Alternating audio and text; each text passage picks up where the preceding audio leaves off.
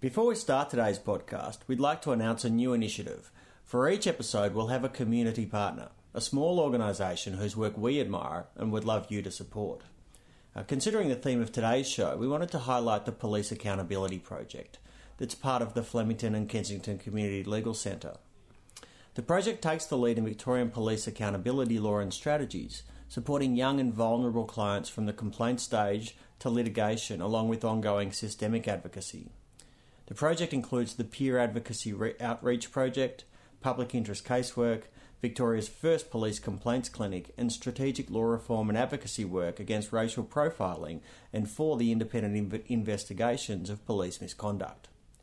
One off or monthly tax deductible donations are welcome and can be made via givenow.com.au slash FKCLC, or you can search for Police Accountability Project and find the donation link there. Now, on with the show.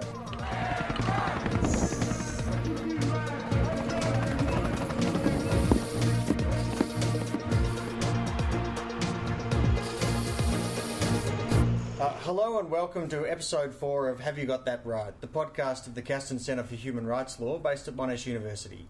I'm your host, Marius Smith, manager of the Castan Centre. And I'm Sarah Joseph, director of the Castan Centre.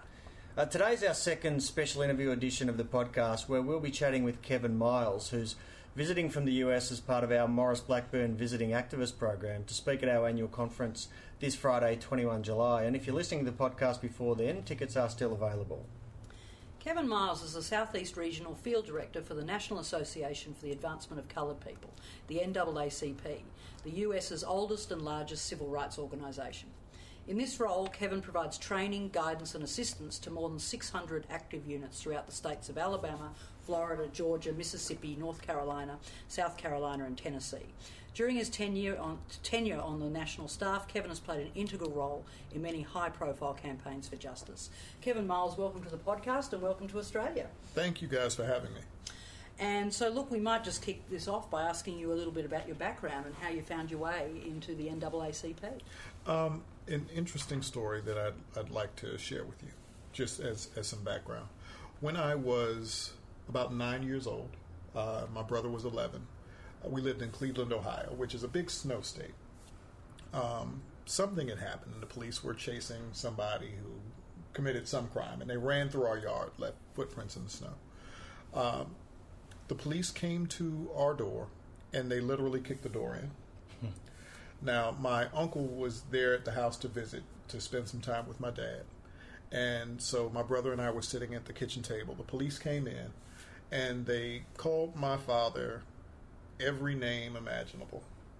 And they demanded to see all of their shoes. And they, they told us that if anybody's shoes were wet, you know, they were going to jail. Um, now, my father, like I said, I'm, I'm nine years old. In my mind, my father was like a superhero, you know. But I, I watched them humiliate my father and humiliate my uncle, and made they made them go around the house and take all of the shoes out of all of the closets and pile them up in the kitchen to see if they were sufficiently wet to justify taking them to jail. And when they weren't, they didn't apologize. They didn't do any of that. They just left. Um, now, again, thinking that my father was like a superhero in my mind, I imagined that something, you know, he would there would be some act of retribution. They they messed with the wrong guy this time, but no. What what actually happened is my father calmly put all the shoes back in the closet, and that imagery of my father uh, having been humiliated and put those shoes back in the closet is something that I remember to this day. I mean, I've never shaken that image. Um, and we called various organizations for help at the time, and we weren't able to get any. So, for my entire life, I've been animated by one singular ambition, and that is when something horrible happens, there should be someone you can call. And the person who you call should know what they're doing Yeah. and be able to fix it. Um, so there are any number of things that I could have done with my life. I've, certainly, I've had a couple professional careers before I, I joined the staff of the NAACP. I spent 20 years volunteering for the organization and doing it for free before I was asked by our previous president, Ben Jealous, to come on staff. But uh, this is the only thing that I've ever wanted to do Yeah. is to solve these types of problems. Yeah. And how long have you been with the NAACP? Uh, about 25 years. Like I say, about 20 years as a volunteer, five years on staff. Did you, outside of that one incident, what was your experience Jim, more generally of the police as you grew up? Um, none were positive. Yeah. You know, Yeah. uh, just some interesting uh, stories. I remember a time uh, we had a large shopping mall in my neighborhood called Randall Park Mall, and at one point, the police had as I don't know if it was official or unofficial policy, but whenever they saw young black kids in the mall, they would stop us and make us show them how much money we had. Take it all out of our pockets, and they would count our money and decide whether or not they thought we had enough money to shop in the mall. And it was totally arbitrary. So if we wanted to go to the mall and go shopping, you literally had to sneak in the mall, get around the police, find someone in a store who was willing to give you a bag, just an empty bag, so you could look like you were shopping. So that maybe the police wouldn't stop you. Because if they did, and you pull out your money, if you had $15, on that day, $15 might not be enough. And they'd walk you out, and, you know, maybe you have $20. Well, maybe $20 isn't enough. It was totally arbitrary. Um, and then I remember a time, a friend of mine, we were walking to the store, and you know, he was he was a little rough around the edges. This friend, um, so he gets into an argument with a guy. Uh, the guy he's in the argument with pulls out a gun. We run our separate ways. I go hide in the boiler room of a apartment building. I don't know where he goes, but finally, when I come out, I find him it's the middle of the day. You know, someone called the police. The police come. Uh, so instead of them taking a statement, they literally spent maybe 10 or 15 minutes telling jokes about the way that we spoke. You know, the slang that we used, uh, which they thought was hilarious. But they never wrote a single word down. They took no statement about the fact that, you know what, literally someone just pulled a gun on us. They, they, they couldn't care less. And they, they ended our session by saying, and this is a quote, don't you boys go playing cowboys and Indians now. And they left. You know, so uh, I, I didn't have many positive experiences, Yeah. and those things compounded by the incident that happened uh, when I was nine years old have led me on this path. Yeah. Um, gonna, we might talk a little bit later about sort of e- economic justice and, and poverty and the, the intersection between the two, but um, it kind of struck me when I saw a celebrity, and I think it was Chris Rock talking one time about his engagement with police, and so this is a guy who's worth millions of dollars, and everyone knows him, and talking about how when he's arrested. Well, sorry, when he's pulled over by cops, he, he puts his hands on the steering wheel and he thinks, "Just don't make any sudden movements." And I thought, wow, even like even wealth, you know, doesn't protect someone like Chris Rock from that kind of suspicion. And and you know, I am mature, you know, with gray mm. hair on my face. Mm. But when I'm pulled over by a police officer, literally, I have to reconcile the fact that I could actually lose my life. Yeah. For something as small as, you know, I ran a, a stop sign recently, and the police officer pulled me over. And, you know, and I was paralyzed with the idea that, you know what, this could be it. I mean, literally, I, I could lose my life uh, over something as simple as having run a stop sign. Yeah. You know, um, Just, uh, I mean, another thing I read on that. Uh, some people might know that I'm one of the sad people who few, who still plays Pokemon Go. and, when, and, when, and when Pokemon Go came out about a year ago, uh, I read there was a blog um, by, from someone in America just saying, "Well, if I played this game and was just wandering around with my mobile phone in certain neighbourhoods, right. I could get shot." Yeah, and and you know, and the the real tragedy of that um, is when we've seen cases of people who were totally innocent, committing no crime, unarmed, who were murdered either by police or by ordinary citizens. Um, sympathy has not accrued to the person who was killed. Sympathy has accrued to the killer. We saw when Trayvon Martin was killed, uh, there was a GoFundMe account set up for George Zimmerman, uh, the killer of Trayvon Martin, who raised hundreds of thousands of dollars for his defense.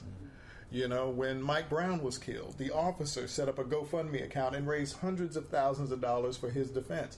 So, you know, it is jarring uh, in ways that are hard to articulate. You know, as the father of a you know twenty year old young African American male, that if something were to happen to him, even if he were totally innocent, um, he would not be given the benefit of public sympathy.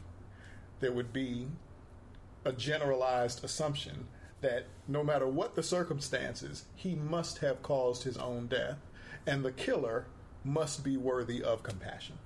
And that's that's hard to wrap your mind around. Yeah.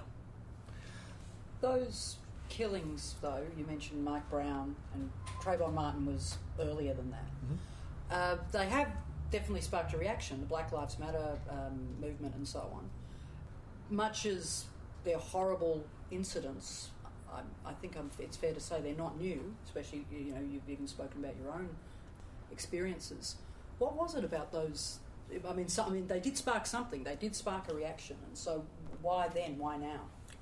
When when I was growing up, um, perhaps the most unbelievably racist event from the telling of history was uh, Emmett Till. This young man who was killed for the crime, quote unquote, of having winked or whistled at a white woman, um, and the fact that no one was held to account. We saw the passage of a law called Stand Your Ground. It was pushed by a group called ALEC, who is is uh, would I've be actually worthy of their own I've actually- podcast, I've the American seen- Legislative Exchange Council. I, I've heard I've heard John Oliver on Alec, and anybody listening should actually find John Oliver on Alec. Yeah. Oh, yeah. And, and like, They're, they're worthy of their own Kevin Miles podcast. on Alec. Yeah, because it it is it is just uh, just an abhorrent organization. Uh, but the Stand Your Ground legislation, basically what it does is it says that uh, if someone is in fear, you know, and has a reasonable fear for their life or their safety, they can react with force, even deadly force. And that may not seem controversial until Oh, you, you add in the fact that a person who asserts stand your ground is immune from prosecution, mm-hmm. right? Which creates, in a strange way, a presumption of reasonability. Because in a stand your ground case, the other person is generally dead. right, so they can't they can't say what happened. Yeah. There is no alternative set of facts. Mm-hmm. I am the killer. The other person's dead. I say I had to do it because I was afraid for my safety. No one can contradict that because I killed the other guy. And if the police can't disprove it on the scene, I am then immune from prosecution. Mm. So what happened with Trayvon Martin is George Zimmerman, who had actually studied Stand Your Ground in his criminal justice class, asserted Stand Your Ground. He said, Yes, I had a gun. Yes, I followed Trayvon Martin around his neighborhood. But at some point, I turned around and was walking back to my car, and then inexplicably, Trayvon Martin jumped out of the bushes and attacked me, and I had to kill him. Uh, the police, not being able to disprove that, made a public statement saying that no one would be charged. That was what sparked the fight in Sanford, Florida. Uh, and in fact, when that happened, the city manager in Sanford, Florida, is a man by the name of Norton Bonaparte. Um, and I knew Norton because Norton had interviewed to be the city manager in Wichita, Kansas at a time when I was the branch president in Wichita, Kansas, and I was on the selection panel that did not select him. so uh, we took a contingent of people to go and meet with the city manager to talk about the fact that, you know, uh, absolutely someone has to be charged. You, you, this is this would replicate the Emmett Till case if this young man went to the store, was followed around by an armed man, shot and killed. The police came. The killer is standing there with the gun, and he still gets to go home, and no one is charged. And you know, um, but at the time, they still felt well they were constricted by the law. No one would be charged, and so that started the protests. Um, and, and even when people say Black Lives Matter, which is more of a mantra than than an organization, mm. uh, but the mantra is meaningful because what it asserts is that you know Trayvon's life should matter. It mm. should it should matter to someone that this was a child. Mm. This was a child who went to buy some candy and tea to eat while he watched a football game, and he was murdered in his own neighborhood. And it's, it's, it's so it's so um, so wholesome too. I mean, it's not like like uh, that shouldn't matter, but I mean, this is just a kid buying candy. I mean, it's literally Yeah. a child buying candy, and he's walking home and he gets killed. Yeah, and you know, and that stands And your then the law ground. says it doesn't matter. Yeah. Right. And, and but that has replicated itself in case after case. That's the formula, right? So when Mike Brown was killed in Sanford, the officer says, "Oh, well, I was afraid." Well, okay. Well, if you're afraid, then certainly you can kill him. And he can't stand up for himself because he's dead. Well, even You with Philando Castile, you can see the whole thing on, Right. the, on the video. However, uh, the officer still asserts the same thing. Well, I was afraid. I thought he was reaching for something. Jordan Davis, uh, the the guy who shot, I think it was seven or eight shots into a carload of teenagers who had loud music playing. He said he thought he saw a shotgun in the car. Uh, and then when they searched the car, and of course there was no shotgun, there were no weapons in the car. Uh, the initial theory was, well, maybe they threw it out of the car. Well, no, they didn't throw anything out of the car because the car never left the parking lot. So, but he, he imagined the whole thing. And because he imagined the whole thing, and this is the really perverse thing about Stand Your Ground, he was only able to assert Stand Your Ground against Jordan Davis because he killed Jordan Davis. He was not able to assert Stand Your Ground against the other people in the car who he didn't kill. So he was convicted of attempted murder for the people he didn't kill and was not convicted for killing Jordan Davis because of Stand Your Ground. Wow. How amazing is that? Yeah, yeah, it's just mind-boggling. For Uh, those Sa- listening, there's now a pause while, we, while we lift our jaws off the ground. Thanks, Alec. yeah. Um, Sarah mentioned Philando Castile as the most recent of you know, and, and we've seen you know since Trayvon, it seems like there's just the same. We go through the same cycle. The police officer investigated is or isn't charged, but then if they are charged, is ultimately found not guilty in most cases. And uh, Philando is interesting because, uh, of course, it was caught on the dashboard cam, and there there has been a lot of pressure, particularly from the previous Department of Justice under Obama, um, to force settlements with police departments to deal with racist policing. There have been so many suggestions for, for how we fix things more training, more monitoring, better complaints processes, dash cams, body cams, and you still get a, something like Philando Castile. Uh, and and the my question is: Is it actually is the police reformable? You know, in the American system, is it so? Is the is the is it a structural racism that almost can't be ironed out? Is it just something that has to be dealt with through vigilant prosecution, that kind of thing? What's your take on that?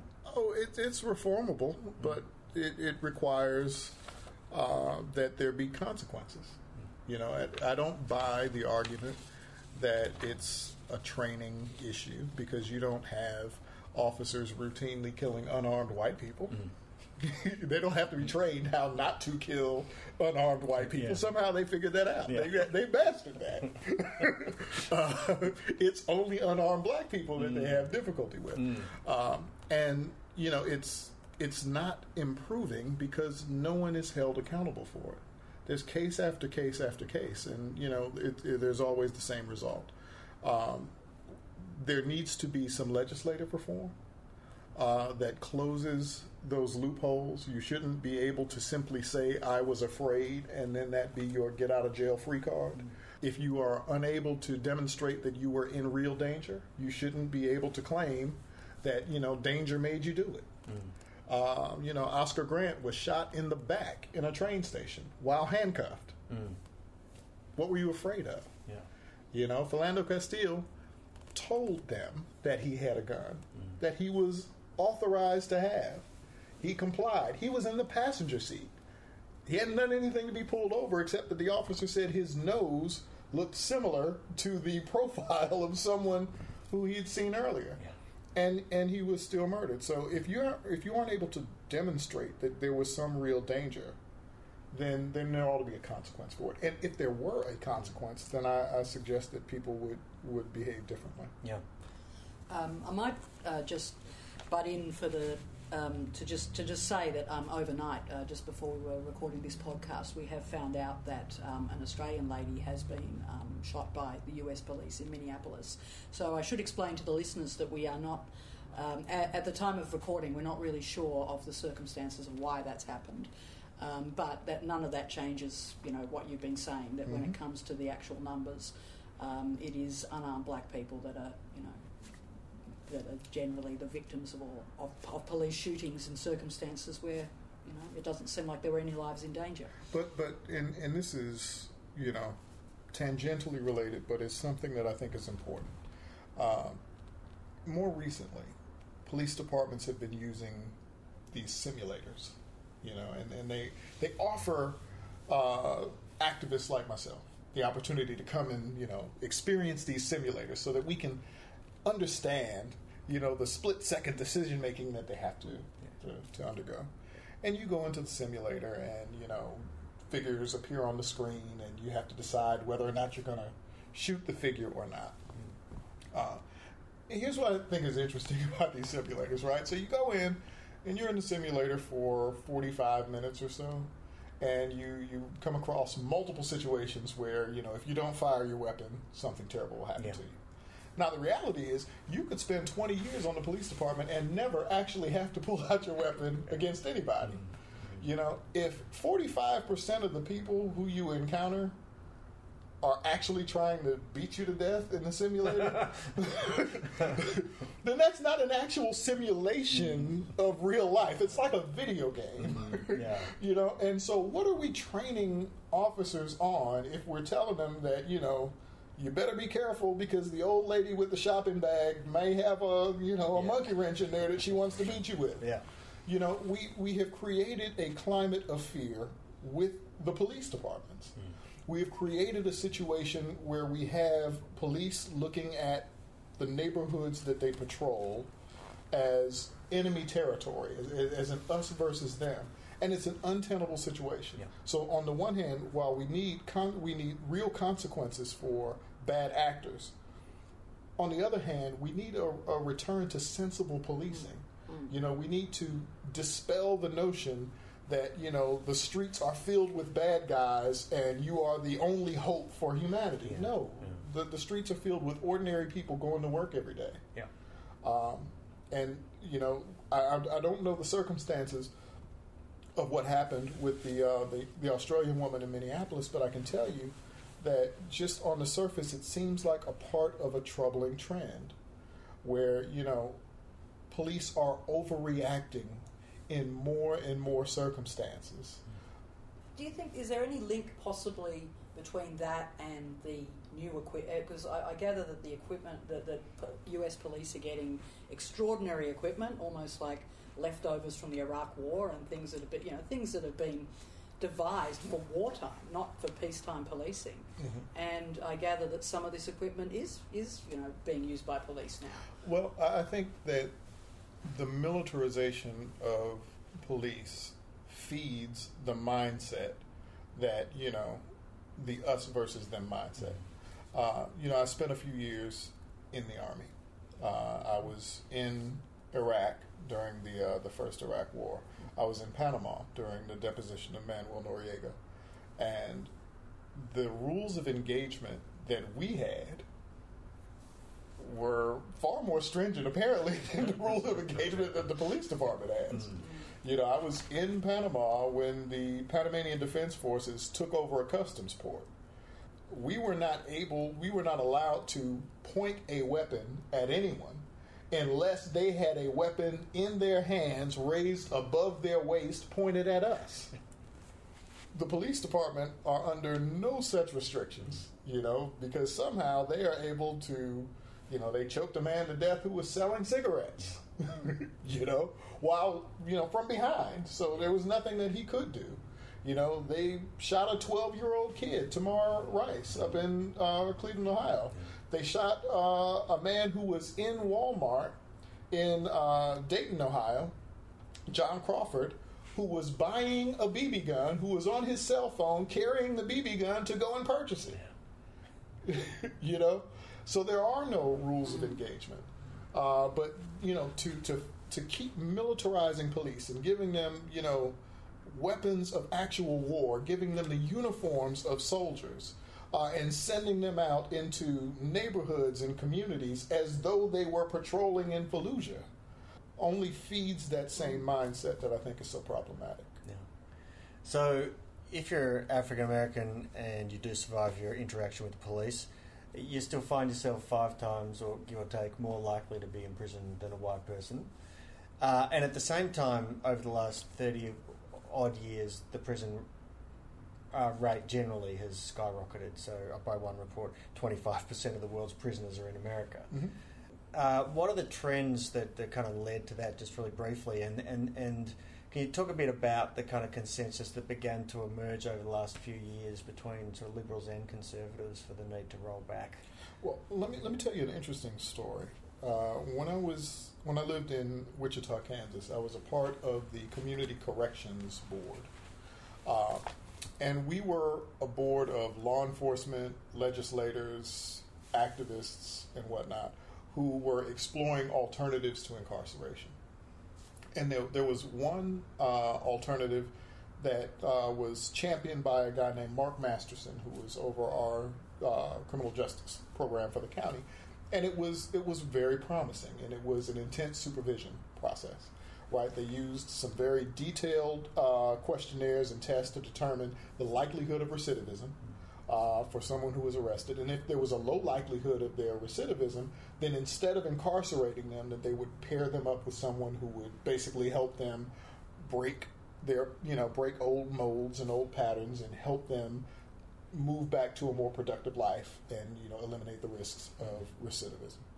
As money got tight, mm. and the Tea Party group came into power, um, they decided that money spent on alternatives to incarceration was not money well spent. And interestingly enough, as we were defending the program in the legislature, there were numerous groups from tiny, small communities around the state that had prisons within their communities who were lobbying against alternatives to incarceration because the prison business is first and foremost a business. Mm. And they needed those prisons to stay full so that they could provide employment for those communities. So even though we knew that we had low level, nonviolent drug offenders who were just filling jails, and there was a way to get them out, get them treatment, get them back into uh, a more productive life and back into society without uh, incarceration, there was a huge lobby that wanted as many bodies as possible because if they keep those jails full, well, then it, they can keep on hiring more guards, they can hire more cooks, they can hire more, you know, all these other folks. So, you know, that push, uh, and shamefully, we are quickly returning there because, as you guys know, uh, Attorney General Jeff Sessions has signaled that he wants to go back to mandatory minimums. Mm-hmm he wants to go back to funding or, or the federal government working with private prisons. And private prisons are uh, just a, a total aberration because private prisons have to maintain a certain prison population as a part of their profit motive. So the Obama administration had moved the federal government away from working with private prisons. Jeff Sessions has already signaled he's going back to that. Uh, so they are ramping up this big multi billion dollar industry once more, which provides employment for small town communities yeah. at the expense of, you know, poor and disenfranchised African Americans who are then shipped around the country, you know, uh, to, to fill those jails. Uh, you mentioned Jeff Sessions, and yes. uh, just uh, just to ask, you know, I guess generally your reaction to his appointment.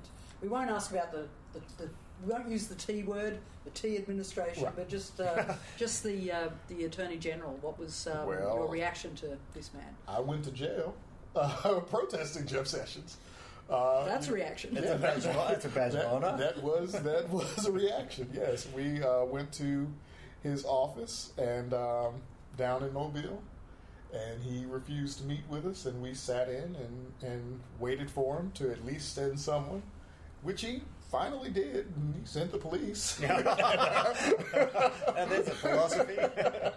and uh, so they came, and I think there were eleven or twelve of us that uh, got a, got arrested and went to jail that day. Yeah.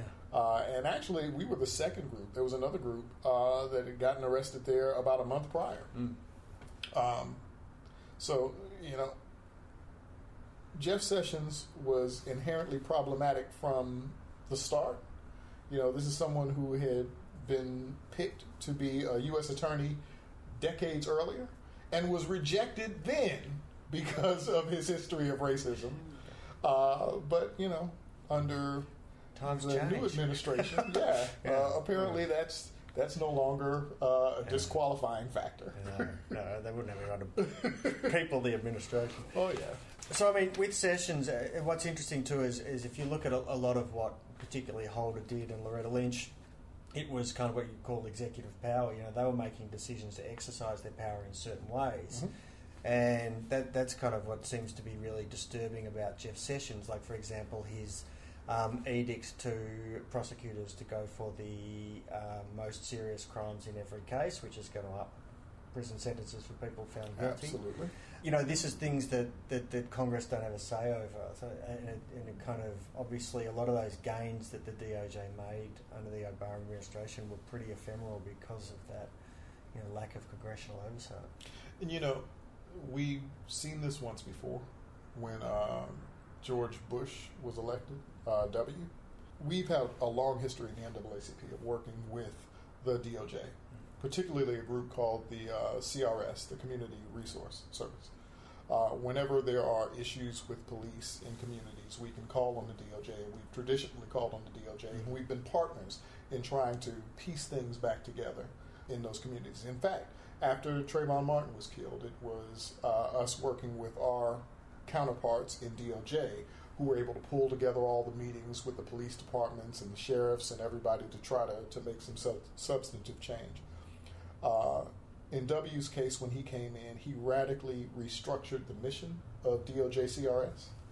Uh, and fearfully, that's what I think we are about to see once more, uh, where suddenly DOJ will no longer be available to do those types of things because, from everything that we've heard from Jeff Sessions, um, making sure that minority communities are treated fairly in the criminal justice system does not seem to be at the height of his priorities. His priorities seem to be making sure that people are prosecuted to the fullest extent of the law, no matter what. Yeah. Uh, so, you know, I, I, unfortunately, I think that we are rapidly returning to that move, to that that model, uh, and I anticipate that we will see a restructuring of the DOJ's mission when it comes to dealing these types of issues. Yeah, yeah. So I mean, so we've talked about a couple of you know really big systemic issues in, in American you know justice. And another systemic issue um, is voting rights, uh, and we've obviously seen you know a lot of efforts that are often at the state level to restrict the vote rights of people, and particularly um, you know people of colour. Um, from voting in elections. Can you tell us a bit about that and, and how you see that unfolding at the moment with the election of the Trump administration? The fight over voting rights um, is one that is near and dear to my heart uh, for a couple reasons. And, and the first, I will tell you, is like I, I spent a good number of years in Kansas. Uh, in Kansas, we, you know, I had a gentleman by the name of Chris Kobach, who eventually became the Secretary of State. Uh, Chris Kobach is significant in the voting rights fight because he is the architect of many of the most bizarre anti-immigrant bills around the United States. He was a gun for hire when you know Arizona 1090, the Papers Please law, was drafted. It was Chris Kobach, who was the Kansas Secretary of State, who traveled to uh, Arizona to help them draft that law. Uh, Chris Kobach set up a, a very bizarre system. Thank God it was struck down by the courts, but a dual voter registration system in the state of Kansas that said, you know what, he wanted to request additional documentation and proof uh, of citizenship before someone would be allowed to register to vote, far in excess of what was required under the uh, National Voter Registration Act of 1994. Uh, and because he had two separate sets of rules, he proposed that if you registered without providing his additional documentation, you would only be allowed to vote in federal elections, mm-hmm. but you couldn't vote on any municipal elections or state elections unless you went through these additional steps. Those additional steps required that you provide a birth certificate at the time of your registration. And let me tell you why that's significant. Organizations like mine that go out and register voters, third party registrars as it is, would basically be prevented from doing voter registration because the chances that someone is going to be walking around with a copy of their birth certificate in their pocket while they're at Woolworths is, is null and void. There's, there's no way. Right? And if that person was not willing to provide you with a copy of their birth certificate at that time, you could not register them to vote. That was what it was all about. It was about cutting the numbers. Then we saw additional, and, and mind you, he's working with the Trump administration now on a plan to, you know, nationally collect all voter data yeah. for everyone in the United States, mm-hmm. which thank God 44 states have said no to. Mm. And you know, it goes without saying that it's just profoundly undemocratic to stop people from voting, but it's also undemocratic in a in a more philosophical way. I mean, if you're looking at the electorate and the electorate's changing, you know, the Democratic Party and the Republican Party have never been static. Right. The idea is that they move mm-hmm. You know, to cater to the, the, the wishes of the voters over, you know, and, and slow change over often over right. decades. So it's like instead of doing that, we're going to kind of atrophy the the electorate so that we can just maintain our beliefs and keep implementing the policies we want on the backs of the people we allow to vote. And if you look at those efforts combined with the effects of the last round of redistricting, mm. which created just so many safe districts for Republicans. You know, it, it should not go without mention that the last three elections, Democrats won the popular vote. Mm. But that has not been reflected in state legislatures. That's not been reflected in the presidential election.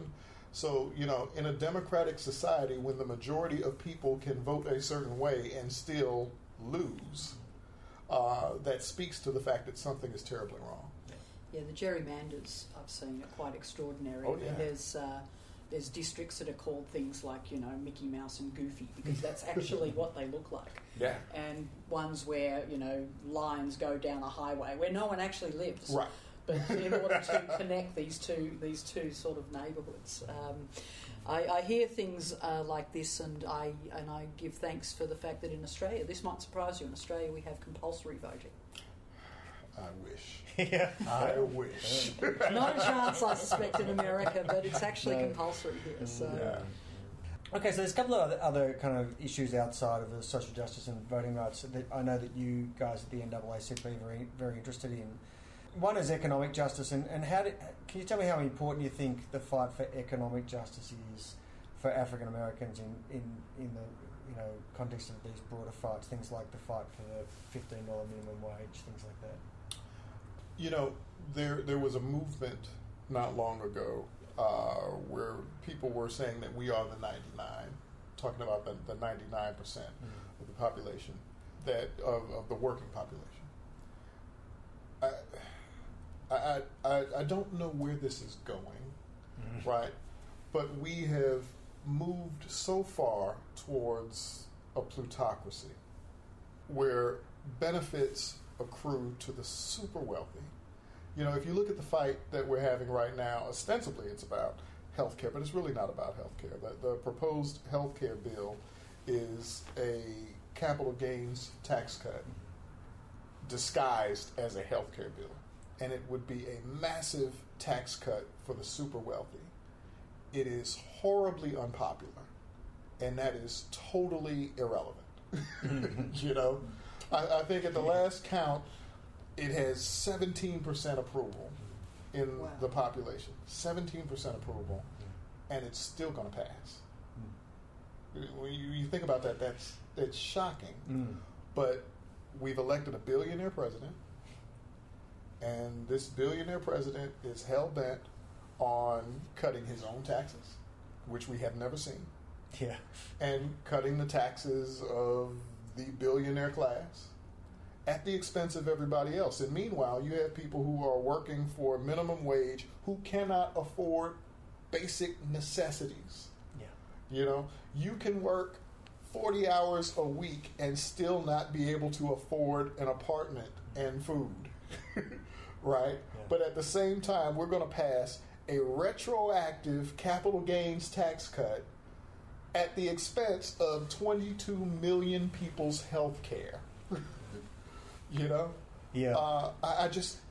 and cut it so radically also so that they can immediately remove those Obamacare taxes, but then move on to the next stage of using the savings from Medicare to cut more taxes. And it's it's hard to imagine where this is going, but the, the one thing that is totally clear is that the one percent really is not concerned about how we feel about the direction. no.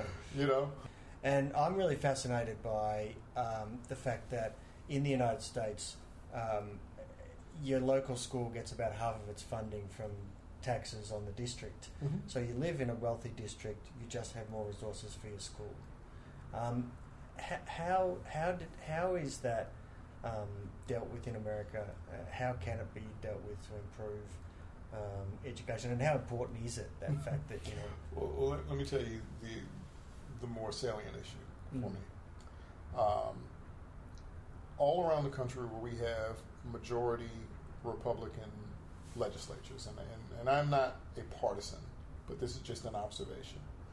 We are seeing fights over the school funding formula, where, where legislatures are arguing that they're giving too much money to the schools, and, and it's always couched in some language about, you know, we need to get rid of the fraud, waste, and abuse, which is a, a smokescreen. Uh, there was an, a bank robber named Willie Sutton who was once asked, you know, well, Willie, why do you rob banks? And he said, because that's where the money's at. right? The last large pot of public dollars is in the public school system. So, what we've seen in these large conservative Republican legislatures is that they have pushed these tax cuts you know, under, you know, this idea of Laffer theory economics that, you know, if you just keep taxes super low, it will create an economic Shangri La. Businesses will come from everywhere and want to be in this low tax environment, mm-hmm.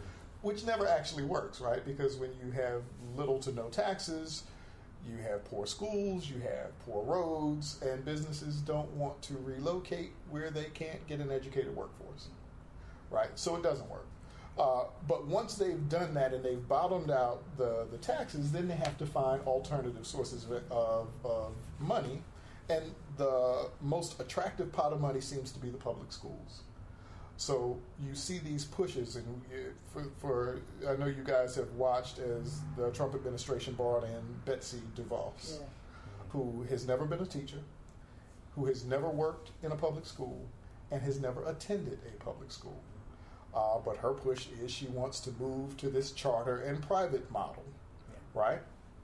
Uh, because, you know, right now, the public school funding is being rated in all of these these uh, these legislatures and in all of these municipalities, uh, and it is creating some very dire circumstances because what ends up happening when you go in and you start to tinker with the school funding formula, schools have very few choices as to how they deal with those those uh, spending cuts.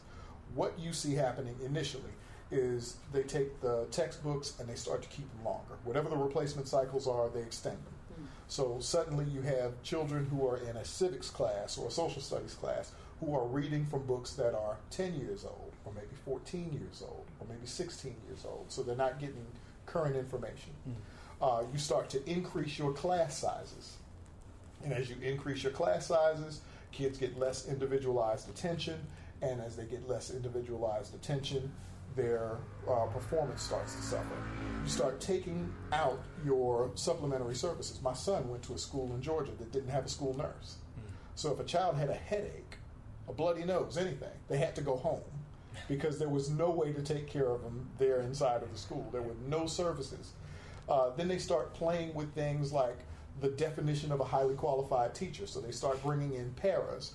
Uh, who are para educators who are not actually certified teachers and coming up with circumstances in which maybe they can teach classes because we can't actually afford a, a full staff or a, a full complement of highly qualified teachers. You know, the school district that I left when I was in Wichita, Kansas, experimented with maybe we can just shorten the school year. Yeah. Let's cut out some time because we can't afford to keep kids here as long. And all of this is done to make up for spending cuts which were made so that they can push tax dollars back to the super wealthy. Mm.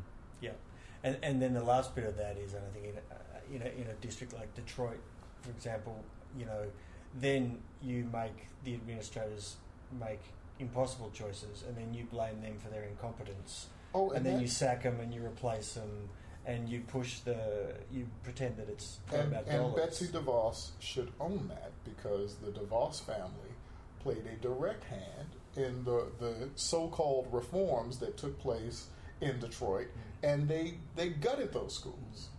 They gutted those schools because those reforms were never designed to provide better educational outcomes for those children. They were designed as cost-cutting measures and economic, you know, uh, machinations to do other things, but it, it was never about those kids. You know, so uh, literally, what we see in American education, what we see in American education is nothing short of a tragedy. Yeah. Because you know, uh, I once heard it said that the formula for determining how many prison beds they need in America is based on fourth grade reading scores. Mm. So, what happens when you undermine public education? You feed all of these, you know, all of these There it is. phenomena are are interwoven. Yeah, yeah. There was a just a one funny thing when Betsy DeVos had her first day on the job. She sent out a tweet saying, "You know, first day on the job now. Where's my pencils?" And someone tweeted back, "Oh, sweetie, don't you realise educators have to buy their own pencils?" Now, we might conclude by, um, well, talking about the future, but also about the past. Um, so I might ask, look, how would you evaluate? I mean, this is a very big question, but we'll. Um, um, how would you evaluate the effects of the Obama administration on the lives of African Americans, and uh, and what what feelings, fears, maybe hopes do you have for the next four years of this administration? Um, I, I tend to take a, a large, a long-term view. I, I think that the Obama administration's impact will prove to be immeasurable. In the sense that when I was growing up, the thought that we would see a black president was something that we we did not imagine. Right.